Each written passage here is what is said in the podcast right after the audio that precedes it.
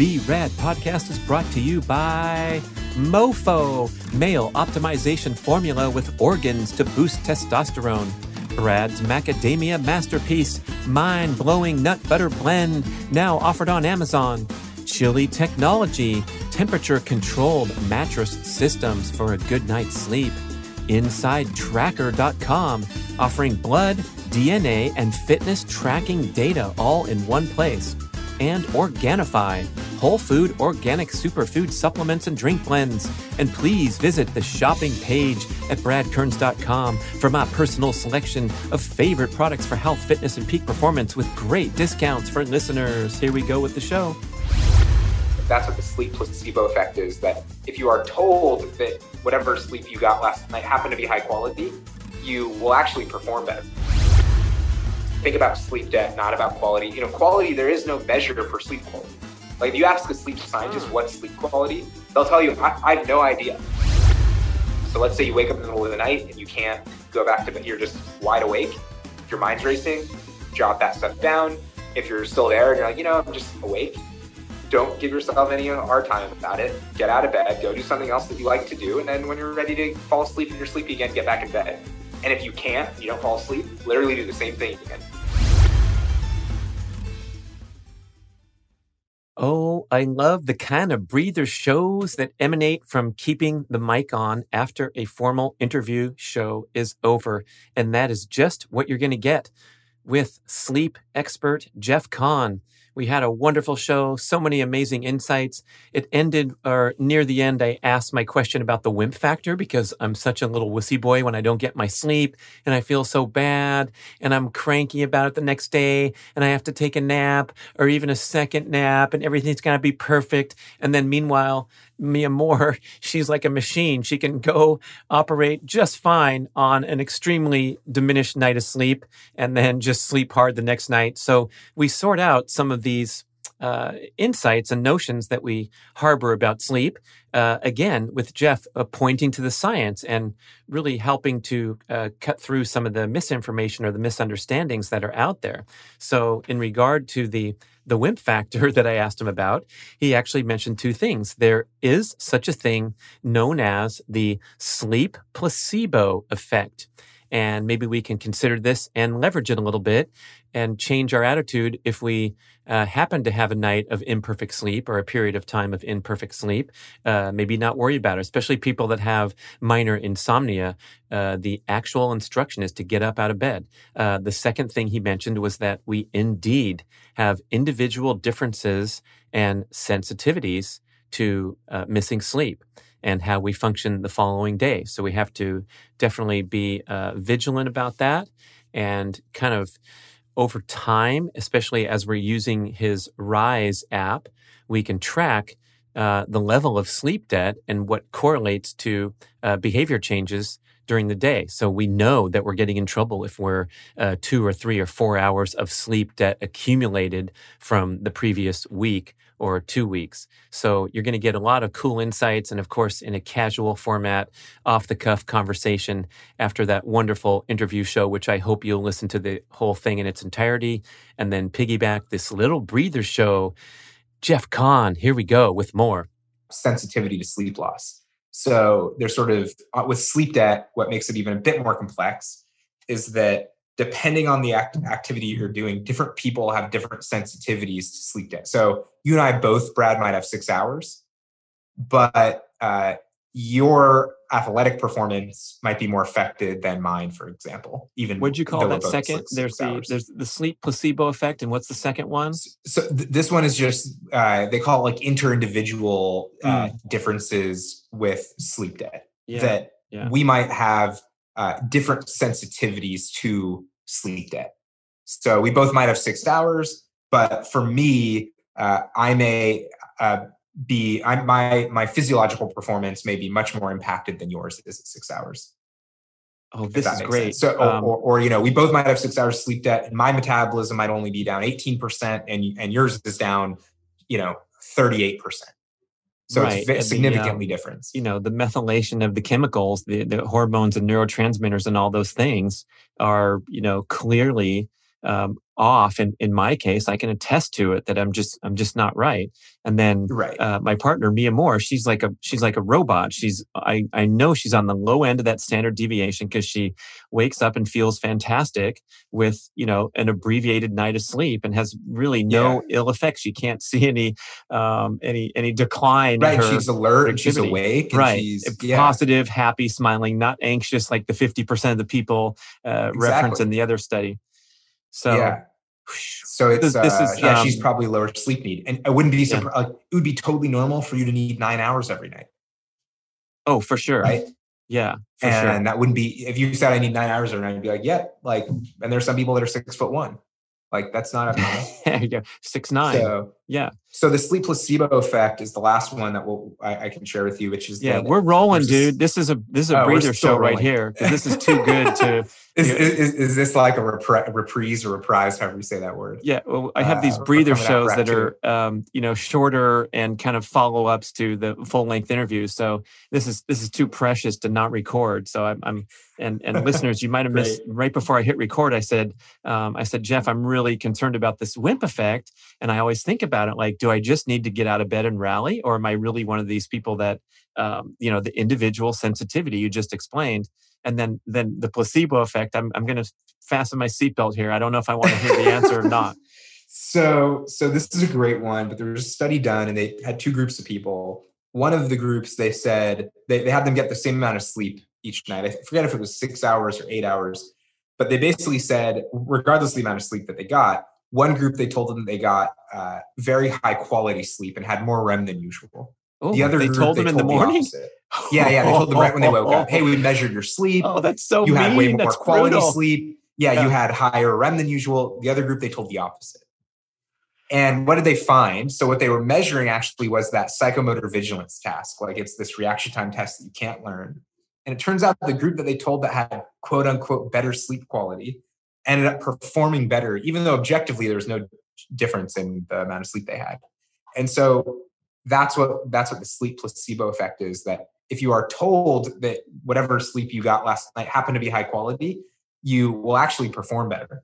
So uh, so that's just kind of crazy that it does affect what you think happened certainly affects how you objectively perform and it's worth considering when you wake up that um, again don't delay your judgment talk think about sleep debt not about quality you know quality there is no measure for sleep quality like if you ask a sleep scientist mm. what's sleep quality they'll tell you I, I, have no idea what sleep quality wow is. you're yeah you're, so jamie zeitzer was on a I know, it's great. you're trashing jamie a lot zeitzer of expensive who, apps man yeah jamie zeitzer who's on the um he he's one of the top uh, circadian scientists, sleep scientists uh, in the world, and and just he's over at Stanford and one of the top uh, scientists there. He was on a podcast recently, and he's helped on a bunch of stuff that we've done. And I love this line. I, this, the host asked him about sleep quality. He said, I, "I have no idea what sleep quality is." And this is like one of the top people in the field. well, that's a problem. that's a yeah, problem, right? Sir. So sleep, yeah, and the the sort of more nuanced answer is sleep science does have a thing called sleep quality. It's a high level construct, and there are you know about eight different measures of sleep quality. So one measure is when someone wakes up, you ask them, "How do you feel?" One to five. Mm. Another measure is something called sleep efficiency, where you measure of the time someone was in bed, what percent of the time were they sleeping. That's mm. another measure. But you know, there's so many of these different measures where it's like there, it's not like there is a thing called sleep quality uh, that is objective in any way. Uh, and so don't worry about that. If you are super, if you're uh, really restless, and let's say you're up in the middle of the night, the reason you feel bad the next day isn't because your sleep quality was bad. It's because you had high sleep debt because you didn't get as much actual physiological sleep. So as long as you are asleep, you're mm. doing what you need to be doing so long as you're not under the influence of you know external substances or you know you have a sleep disorder or you know anything kind of long tail like that so and i guess anyway. a, a fitful night of sleep is uh, going to be driven by uh, emotional uh, disturbances otherwise yeah. when we when we go to bed we're going to sleep unless we get in our own way i suppose Yeah, in some ways, and um, I'm happy to drop a couple things that work really well for that. I mean, it's super common, first of all, um, to to have you know disturbed sleep, to not be able to fall asleep easily at night, um, and it's nothing to worry about. First of all, it's actually normal to to to have you know these sort of intermittent issues.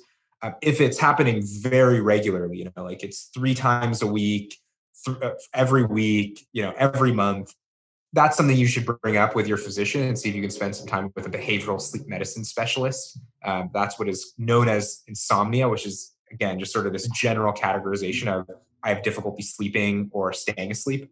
Um, so there are some really great ways to reverse that, which we won't talk about now. But uh, but if you are having just sort of like, oh, my mind's racing, or oh, I woke up in the middle of the night, like just some, I'd say two very kind of research backed approaches to that. One is can you um, if your mind is sort of active just literally detailing or, or journaling the things that are in mm. your brain just putting them down like i literally i'll take out my phone I'll I have it on night mode. I have my orange glasses on. By the way, orange glasses, tons of great science behind them. I wear I've worn them every night for the last you know six years of my life.